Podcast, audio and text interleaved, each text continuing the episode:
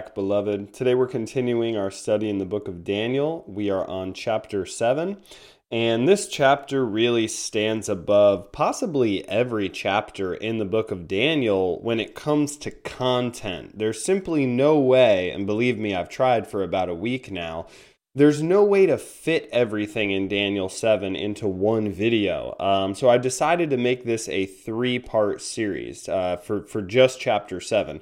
Part one today, we're just going to go over the four beasts of Daniel. Those four beasts of Daniel, which you've probably heard of in the past, and maybe you've learned about or studied in the past.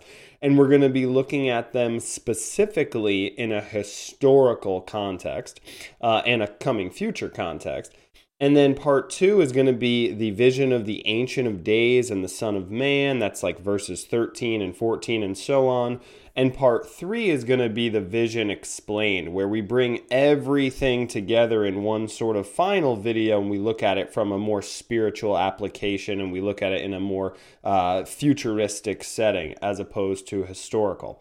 And so before we jump into Daniel chapter 7, I know this is a complex chapter of the Bible. I wanted to start with some encouragement and just a little bit of guidance. Um, A.W. Pink, he's one of, if not my favorite author. Um, he died a hundred years ago or decades ago. He died a while ago. He's one of my favorite old dead guys.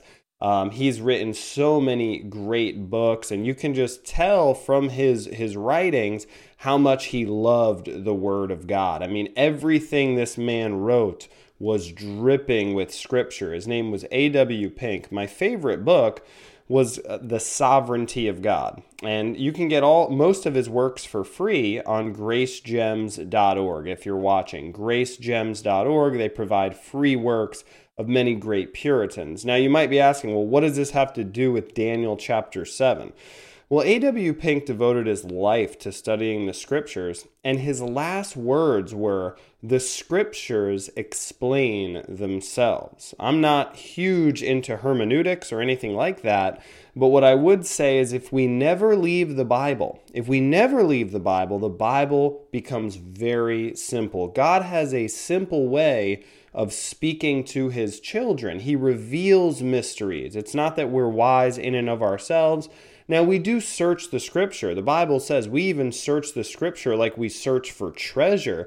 It's, a, it's meant to be fun, it's meant to be enjoyable, but ultimately it's God who reveals his words. And so I just wanted to share two verses with you meant to encourage you. In Proverbs chapter 1, wisdom is speaking. God is speaking. We, you know, we know Christ became to us wisdom. And it's uh, speaking about repentance. It says, Turn at my rebuke. Surely I will pour out my spirit on you. I will make my words known to you. So, if you really want to understand the deep things of God and, and some of the more complex portions of His Word, it starts with asking the Holy Spirit to reveal them to you. David said in Psalm 119, verse 18, Open my eyes that I may behold wonderful things from your law. And so I wanted to start with that just to encourage us. And now I just want to review very quickly the statue. So we're getting into Daniel chapter 7, we're getting into the vision of the four beasts. Very quick review of Daniel chapter 2, which was the statue that revealed all the great nations. Now, the four beasts are four great kingdoms. They're the same similar four kingdoms, or the, the exact same four kingdoms that Nebuchadnezzar saw in his statue. And it's really quite amazing if you think about it. The statue is how man looks at his kingdoms, at government, at, you know, man looks at art and kingdoms and governments, and look at this beautiful statue from Daniel 2. But when God looks down and sees our governments, what does he see? He sees violence, he sees bloodshed, he sees vicious beasts coming to power. And so the four beasts in Daniel directly correspond with the four types of metal and the clay in Daniel chapter 2. And so I just want to do a quick review. The head of gold, the first kingdom, was Babylon. The chest and the arms of silver were Medo Persia. The stomach and thighs of bronze were Greece. And the legs of iron were Rome. The feet were partly of iron and clay, which is we we've gone over this in the chapter 2 video. You can go back and watch it. That the most common interpretation of that is it's a revived Rome, a you know, Europe essentially being the seat of this final kingdom. However, it will be a global kingdom. And in that Daniel chapter 2 video and in Daniel chapter 2 there's a stone cut out without hands we know that's Christ, right? He's the stone the builders rejected. He destroys all these kingdoms. That is the and then he fills the earth. That is the millennial kingdom of Christ that is coming to this earth and then we go after a thousand years to the new heavens and new earth. Now that's just a very very 80 90,000 foot overview of Daniel chapter 2. You should have watched that video already, but I just wanted that in your mind and now we can jump into Daniel chapter 7. So, Daniel chapter 7 starts with In the first year of Belshazzar, king of Babylon. So, the historical account of Daniel is pretty much over now. Now it's just prophecy. So, it goes back in time. The first year of Belshazzar, king of Babylon, before the fall of Babylon in Daniel 5, obviously. Daniel saw a dream and visions in his mind as he lay on his bed. Then he wrote the dream down and related the following summary of it. Daniel was essentially preaching and teaching these visions after he had them. Daniel said, I was looking in my vision by night, and behold, the four winds of heaven were stirring up the great sea very important we need to know what does the bible have to say what is the great sea now it could be the mediterranean sea but this has a more spiritual language here. You'll see that. So the four winds of heaven are stirring up the great sea, and four great beasts were coming up from the sea, different from one another. Now we're going to learn in a little while. These four beasts are four kingdoms, four empires, right? And so what is the sea? Well, the sea, all throughout the Bible, specifically when we're in prophetic portions of the Bible like Daniel and Revelation, the sea has to do with the nations, all of humanity. In Revelation 17, we're learning of a false religious system that's described as a harlot riding a beast, the, the government system of the Antichrist. And she sits upon many waters. And it says, The waters she sits on are peoples multitudes, nations, and tongues. In fact, Isaiah 57 says, The wicked are like the tossing sea. It, it, cannot be quiet. Its waters toss up refuse and mud. And Daniel 7 17 later on goes to say, These great beasts, which are four in number, are four kings, which would mean that they're kingdoms, who will arise from the earth. They arise from the earth, they arise from humanity. So when it says that the four winds are stirring up the great sea, it's basically saying the sea of humanity, the governments are going to rise out of this. Okay? And then look at the first beast now. We're going to get into it. Very straightforward. The first was like a lion, it had the wings of an eagle. I kept looking until its wings were plucked and it was lifted up from the ground and made to stand on two feet like a man, and a human mind was also given to it. Now, typically and a lot of times in Bible prophecy, the most reasonable answer is the answer. So it's most reasonable that this is talking about Babylon because Babylon was the head of gold in Daniel chapter 2, the statue, right? But there's much, much, much biblical evidence of this. So this first nation is described as a lion that has wings of an, of an eagle. Well, Jeremiah chapter 4, right? God speaks about Babylon in this way. Thus says the Lord. Jeremiah chapter 4, verse 3 To the men of Judah and to Jerusalem, break up your fallow ground and do not sow among thorns. He's essentially calling the nation of Israel to repentance and he's warning of judgment. And look what he says. He says, A lion has gone up from his thicket a destroyer of nations has set out. He's gone out from his place to make your land a waste. That was a warning about Babylon, and it says a lion is coming up. This was before Babylon. Jeremiah is prophesying before he's taken captive by Babylon. Jeremiah 50, verse 17 says, Israel is a scattered flock. The lions have driven them away. The first one who devoured him was the king of Assyria, and this last one, this lion who has broken his bones, is Nebuchadnezzar, king of Babylon. So, very straightforward. Here's it again Ezekiel chapter 17, different prophet. It's a parable. Thus says the Lord, a great eagle. Remember, this first beast is a lion with wings like an eagle. And in Ezekiel 17, there's a parable told to the house of Israel a great eagle with great wings, long pinions, full of plumage, feathers of many colors came to Lebanon and took away the top of the cedar. Now, I'm not trying to explain this whole Babylon to you, uh, excuse me, this whole parable to you, but he explains this parable in Ezekiel. Behold, the king of Babylon came to Jerusalem. That was the eagle, took its king and princes and brought them to him in Babylon. So, in scripture, before Daniel is, is possibly even born or taken captive, we have Jeremiah and Ezekiel calling the kingdom of Babylon both a lion and an eagle in Ezekiel 17 and in Jeremiah 4 and Jeremiah 50. Finally, if you'll remember back, let me pull it back up. In Daniel 7, uh, verse 3, okay, the four great beasts are four kingdoms, each is different, and this first one it has the wings of an eagle, and the wings are plucked. It's lifted up from the ground. It's made to stand on two feet like a man, and a human mind was also given to it. You see, it's so important. I'm not trying to beat a dead horse here.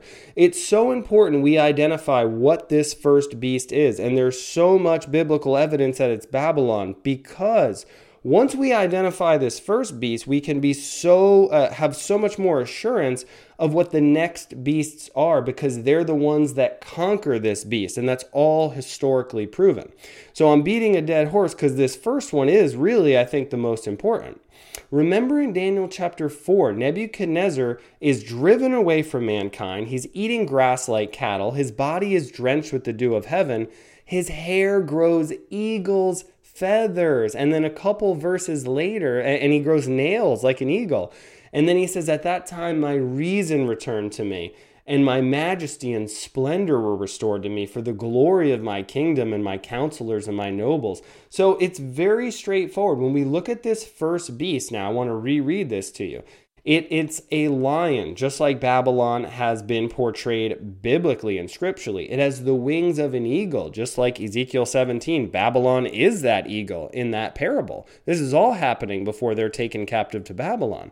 Then the wings are plucked and it's lifted up from the ground and made to stand on two feet like a man. Just like Nebuchadnezzar, he was behaving like an animal and like an eagle in Daniel chapter 4. Then his reason returned to him. A human mind also was given to it.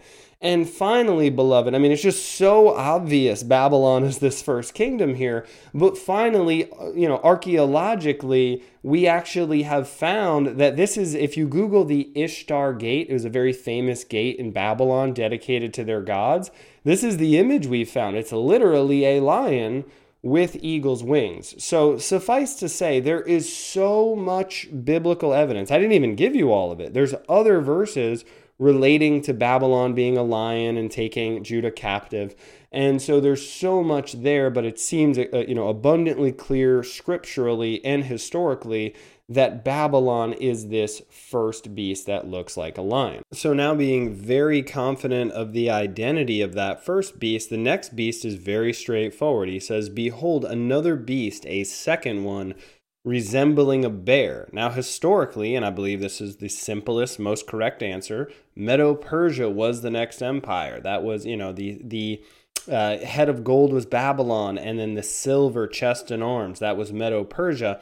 Amazingly, it says resembling a bear. Well, a bear is the biggest of all these animals, and Medo Persia was known by conquering through sheer attrition, meaning they just had the most number of soldiers they could throw in to the battle, kind of like Japan in World War II. They weren't the best soldiers, they had a lot of them. They were a ferocious, large bear. Now it says this bear is raised up on one side. What's amazing, this is the Medo Persian Empire, and Persia is what it's talking about there. It's the side that has way more power, specifically under Xerxes. Now it says three ribs were in its mouth. I want to reveal this and then I'll make it more clear. These three ribs are vanquished nations Babylon, Lydia, and Egypt. Okay, these three ribs are three nations they've conquered between its teeth. They're devouring these nations. And they said to it, Arise, devour much meat. And so scripture clearly reveals to us that Babylon fell to Medo Persia. Uh, Isaiah chapter 13, speaking of the fall of Babylon, says, Behold, I'm going to stir up the Medes against them. They won't value silver or take pleasure in gold. They, they can't be bought off. They want to conquer you. And we went over the Daniel chapter 5 video, you know, the handwriting on the wall. Babylon fell scripturally and historically to the Medes and the Persians. When Daniel was interpreting the vision, the word Peres was interpreted as your kingdom's been divided and been given over to the Medes and the Persians. Now, this is where you need to put on your thinking cap, pause the video, and rewatch it if you're a little bit confused. This confuses me a little bit. I don't want to describe to you all of Daniel chapter 8 today because that's what I'm going to do next week, right? However, Daniel 8 is the key that unlocks Daniel chapter 7, at least these beasts from a teaching perspective. Daniel 8 is the key that unlocks Daniel 7 because the second beast is Medo Persia. And the third beast is Greece. Greece conquered Medo Persia next. And what's amazing is Daniel 8 talks about Medo Persia and Greece, but he describes them as different animals. It's a different vision. And Medo Persia, you'll see from Daniel 8, verse 20, the ram that you saw with the two horns represents the kings of Media and Persia, the Medo Persian kings. There's a ram with two horns, and in the vision of the beast, the bear is raised up on one side. This is what I want to show you, beloved.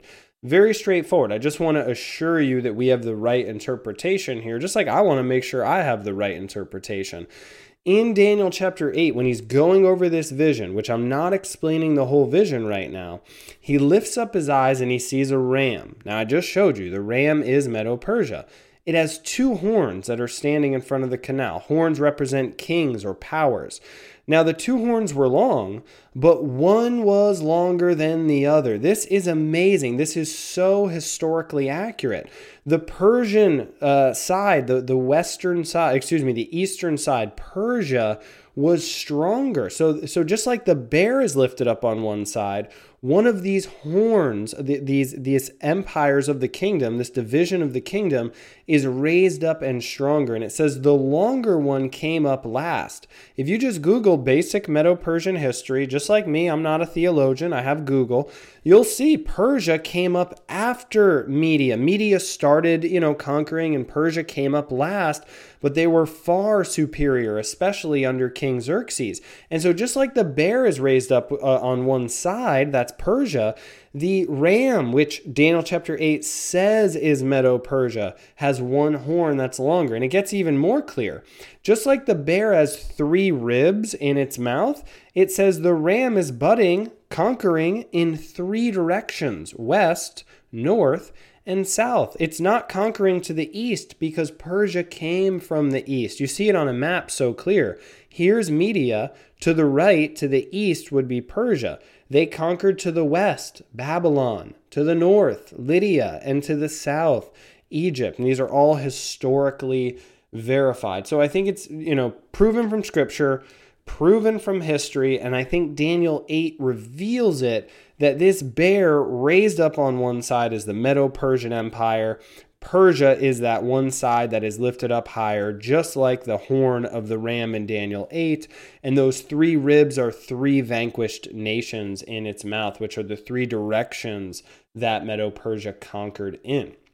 So, knowing that, and that's a very straightforward answer, uh, now we move on to the third beast or the third kingdom. Remember, from Daniel chapter 2, you had the head of gold, Babylon, the chest and arms of silver, Medo Persia, and then the belly and thighs of brass or bronze. That was Greece. And this third beast is Greece. We're going to see this here very clearly.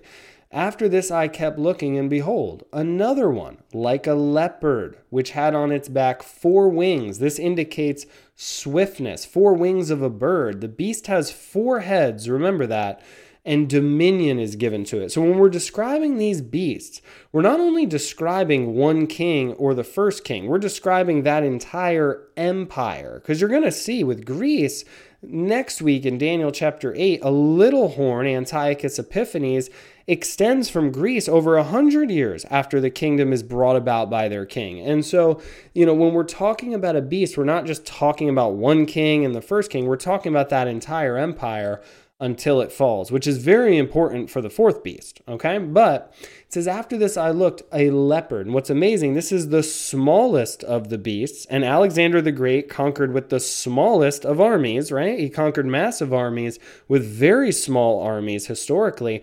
And the leopard is the fastest, has wings like a bird. And I, what I find amazing here is Alexander the Great just historically conquered the known world faster than any other nation by far. I mean, it's it's mythically written about him that he conquered the whole world and then cried about it because he was so young. He died at like 33 or 34 he cried about it because he, he had nowhere left to conquer. I mean, it was so fast. And so a leopard is small, but swift, like Alexander the Great. And so I think Daniel chapter 8 also reveals this. So in Daniel chapter 8, the ram represents Medo Persia, but you're going to see, in fact, I'll just bring it up really quick. In Daniel 8, verses 20, the ram is the kings of Media and Persia says the shaggy goat represents the kingdom of Greece. So in Daniel 8, Greece is a shaggy goat. But in Daniel 7, Greece is a leopard. Now there's a large horn. We got to put on our thinking caps here. This goat has a large horn between its eyes. It's the first king, it's Alexander the Great. And his horn is broken. Alexander the Great died right after conquering at a very young age.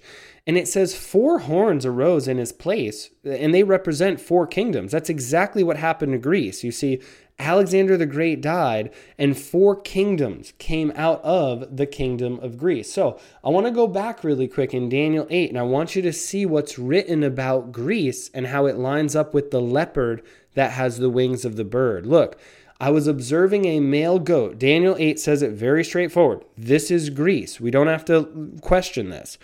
He's coming from the west over the surface of the whole earth. That's Greece, obviously, without touching the ground. How can a goat not touch the ground? Well, in Daniel chapter 7, it reveals he has wings. The goat has a conspicuous horn between his eyes. A horn is a ruler, a king. This is Alexander the Great. He goes up to Medo Persia, uh, and, and it, he literally goes beside the ram, and he's enraged at him he strikes the ram, Medo Persia. Greece strikes the ram and shatters his two horns. And the ram had no strength. Medo Persia had no strength to withstand him. Nobody could rescue the ram from his power. So you see, Daniel 8 shows us that Greece conquers Medo Persia. And when that happens, four kingdoms come out of Greece. This is incredible because you, you go back now to Daniel chapter 7, verse 6, and you see that this leopard has four heads, just like in Daniel 8, the four kingdoms. Just like in Daniel 8, Greece didn't touch the world as it swiftly went through it. Why? Because it had wings. You see, it, it moved fast like a leopard. It has four heads, and dominion is given to it. And Greece had four kingdoms. And you know what's incredible about this? Daniel 11 has one final prophecy about uh, Alexander the Great. And it says, as soon as he's arisen, as soon as Alexander the Great conquered the world with Greece, his kingdom was broken up and parceled out towards the four points of the compass, those four kingdoms of Daniel 8, or the four heads of Daniel 7, the leopard.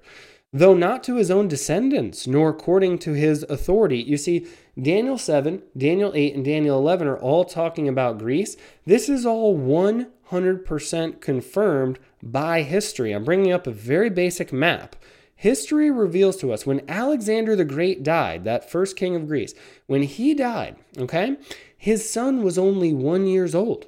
And so he couldn't give the kingdom to his son, obviously. So he parceled it out to his four generals. And it became those four kingdoms of Daniel 8 the kingdom of Ptolemy I, the kingdom of Cassander, the kingdom of Lysimachus, and the kingdom of Seleucus. Very straightforward here. Alexander the Great is one of the most prophesied characters in all of history, other than Jesus Christ. It's pretty incredible.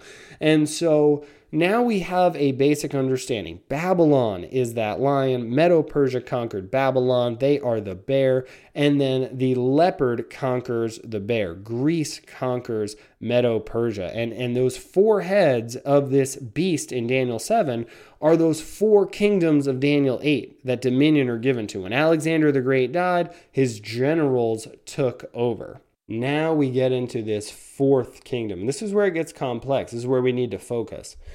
After this, I kept looking in the night visions, and behold, a fourth beast, dreadful and terrifying and extremely strong. It doesn't look like anything. He doesn't say it looks like a lion. He doesn't say it looks like a cat, a cougar, a, a fish, anything. He just says it's dreadful, terrifying, and extremely strong. It had large iron teeth that should bring us, teeth are used for attacking. That should bring us back to Rome from Daniel chapter 2. The statue, the iron, was the Roman Empire. It devoured and crushed and trampled down the remainder with its feet. It was different from all the beasts that were before it, and it had 10 horns, just like the statue in Daniel 2 had 10 toes. The 10 horns are 10 kings, okay? And this is really what's amazing, beloved. We're going to bring up some other verses to bring this home in a second. But this is laying out all of human history for us. Very quickly, you had Babylon ruling the known world, Medo Persia ruling the known world, Greece ruling the known world, then Rome. And Rome ruled for you know almost a thousand years but when they were broken up what's amazing is rome was never really conquered it just sort of fragmented. Like the statue of Daniel 2, it, it became iron mixed with clay, became partly strong and partly fragile. In fact, in the West and in America today, we still largely live in a, in a Roman system. Alexander the Great, the Third Reich, he, uh, I'm sorry, Hitler, is uh, Adolf Hitler, the Third Reich of World War II, he was trying to combine the Third Holy Roman Empire. That's what the Third Reich was. Napoleon, many other famous uh, people from history wanted to reunite Europe under Rome. And what's amazing here is Scripture reveals in Daniel 2 and Daniel 7 there will only be four great world empires. And if you look at the math, it's almost as if another nation should have taken over the world by now. But Rome had, and when Rome splintered, I think scripture is clearly showing us that there will be a revived Roman Empire. There's not going to be a new beast, there's not going to be a new empire. There's going to be this revived final form of the Roman Empire in the last days. And this beast will, will essentially be revived and, and devour the whole world. You're going to see that in a second. But it's not like by now, if you look at the time frame of it, from Babylon to Medo Persia to Greece, that's just a couple hundred years. It's been, you know, hundreds of years since Rome has fallen. And historians disagree on the date, but somewhere, you know, from eight, you know, around AD 476 or so, and then you had Papal Rome, the religious Rome, right? By now, something else should have taken over, but it hasn't. God seems to be ordering the times of the Gentiles, the times of the nations in a different way until Christ comes back. So he keeps looking, and there's this fourth beast devouring, crushing, and trampling the earth with its feet. It's different from all the beasts that are before it, and it has 10 horns, okay? Daniel chapter 2, when we're talking about the final kingdom of iron, remember, he says there will be a fourth kingdom, just like there's a fourth beast. As strong as iron, inasmuch as iron crushes and shatters all things, so like iron that breaks in pieces, it's going to crush and break all these in pieces. That's what Rome did. But then he says, In that you saw the feet and the toes, partly of potter's clay, partly of iron. This is the final form of the final kingdom. It'll be a divided kingdom, but it will have in it the toughness of iron, just like the fourth beast has the nails of iron. It says, As you saw the iron mixed with the common clay, the toes of the feet were partly of iron and partly of pottery. The ten toes are the ten kings. You see, Daniel chapter 7, verse 23 reveals what this fourth beast is. He says, Thus he said, The fourth beast will be a fourth kingdom on the earth. It will be different from all the other kingdoms. It will devour the whole earth, tread it down, and crush it. So, the final form of this Roman Empire, the iron, the teeth of it, might be in Rome or Europe, uh, in that area, but it's going to be a worldwide kingdom, which is exactly what Revelation talks about. Its strength might be it'll be partly strong and partly brittle. I think you know you can make a case from scripture its strength will most likely come out of rome or the european union or that area. And in fact if you look at the united nations or the vatican all major efforts to unite humanity and you know globalism they do typically arise out of europe right now whether it's from a government you know globalism or a religious universalism coming out of the vatican it is quite amazing that scripture and reality really line up here. Daniel then goes on to say he sees this great beast. It has these 10 horns. And while he's contemplating the horns, he's looking at the horns. Behold, another horn comes up, a little one, and one that starts small, came up among them. Three of the first horns, which we know, I'm going to show you later, those are kings, were pulled out by the roots before it. And this horn possessed eyes like the eyes of a man. That means intelligence. He's a genius. And a mouth uttering great boasts. He is blasphemous. Daniel, all we have to do is line up Daniel with Daniel and Daniel with Revelation. This becomes very clear. The 10 horns, Daniel 7:24, as for the 10 horns out of this kingdom, 10 kings will arise. So the final form of this final Roman Empire, right? You have Babylon, Medo Persia, Greece, Rome. You have this final form of Rome, 10 kings. It will be a global confederacy. Okay, they will arise out of this kingdom. Another arises after them, though, and he'll be different from the previous ones. He will subdue or make low three kings. So we don't know exactly how it's going to work. At the time of the tribulation, it will probably be abundantly clear, but he will rise to power. Ten kings will give him authority, Revelation says. I'll bring that up later. And he'll get rid of three kings. There'll be some sort of like political espionage, or he'll kill them, or it might just be that he just slowly subdues them and works some sort of deception to take them out of power. Okay? Daniel 7:25 goes on to say he speaks out against the most high. I'm showing you this verse to show you very clearly this beast of Daniel 7 is the beast of Revelation 13. And that's very important because Revelation 13 was written well into the Roman Empire already being established, okay? He will speak out against the most high, that's the antichrist, he blasphemes. He wears down the saints of the highest one. He persecutes the saints and he intends to make alterations in times and in law. We'll talk about this more in the third part video. Okay, he is the lawless one, he's changing the laws of God. They will be given into his hand. The saints will be given into his hand for a time, one, times two, and half a time. So three and a half. That has to do with the three and a half year period, the Great Tribulation. You're going to see this perfectly lined up in Revelation 13. Remember what we know about this fourth beast. In fact, let's let's bring it back up. Let's go back to Daniel 7 verse 7 really quick. There is a fourth beast, dreadful, terrifying, extremely strong. We know nothing about what animal it looks like. It has large iron teeth, it devours, it crushes. We learned in Daniel 7:23 it is a fourth kingdom. Uh, it'll be different. It devours the whole earth, treads it down and crushes it. It has 10 horns, ten kings arise and another blasphemous king arises from it. You line all this up with Revelation 13, which remember, Daniel is written 530 years before Jesus is born. Revelation is written somewhere eh, depending on you know better theologians than me i'm certainly not a theologian most agree around 90 ad some make a case for 60 ad it doesn't really matter in, in this regard for this specific teaching revelation 13 look at this it says, The dragon, the devil, stood on the sand of the seashore. And I saw a beast coming up out of the sea.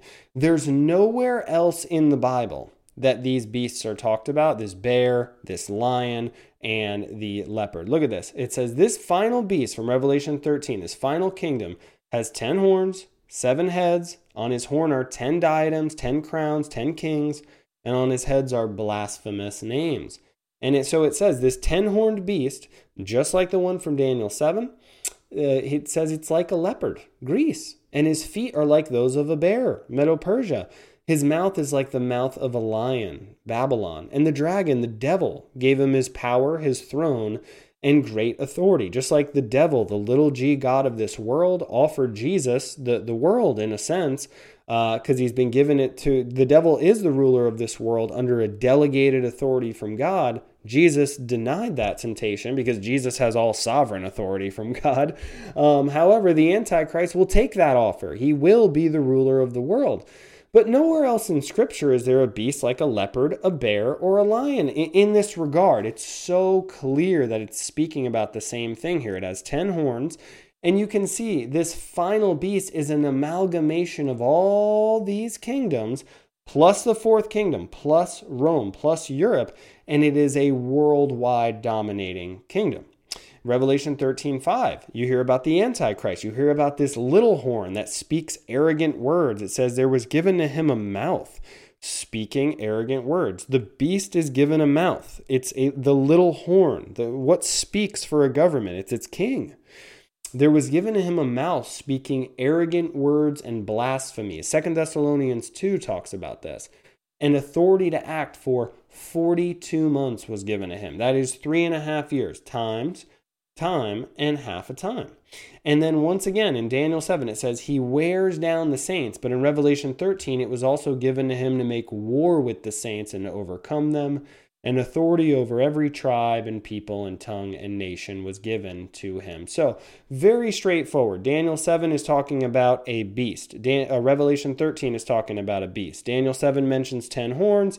Revelation 13 mentions 10 horns. Daniel 7 mentions a little horn that blasphemes God and destroys the saints. Revelation 13 mentions a mouth that blasphemes God and, and makes war with the saints. Daniel 7 says it, uh, there's a kingdom that devours the whole earth crushes it and tramples it. And Revelation 13 says, Who is like the beast? Who can wage war with him? And he's given authority over every people and tongue and nation. And so, just to wrap up these four beasts and make sure you have an understanding of them, we have that first beast, a lion with the eagle's wings, that is Babylon. Babylon historically was conquered by Medo Persia. The bear raised up on one side, Persia was much stronger than Media. You have Greece, the leopard, swiftness, they conquered Medo Persia and, and the known world.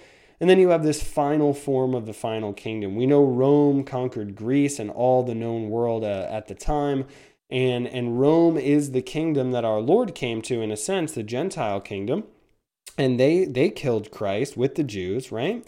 And we know Rome is the only kingdom unlike all these other kingdoms it was never really conquered. It just sort of fragmented and we even sort of live in a Roman system today in a sense. And, at the time of the end, I believe that that empire will be united along with a one world religion. I think scripture is pretty straightforward on this. And out of that final kingdom, Ten kings will arise, and the Antichrist will be given authority. Revelation 17 talks about that. They will hand that to him, and he will devour the whole world, trample it, crush it down, persecute the saints. And if your name is not written in the book of life, you will worship him. And so that is a, a general and basic understanding of those four beasts of the book of Daniel. Now, next week, we're going to move on to part two, which is the Ancient of Days and the Son of Man. And this, beloved, is my favorite video. I'm so excited to bring this to you.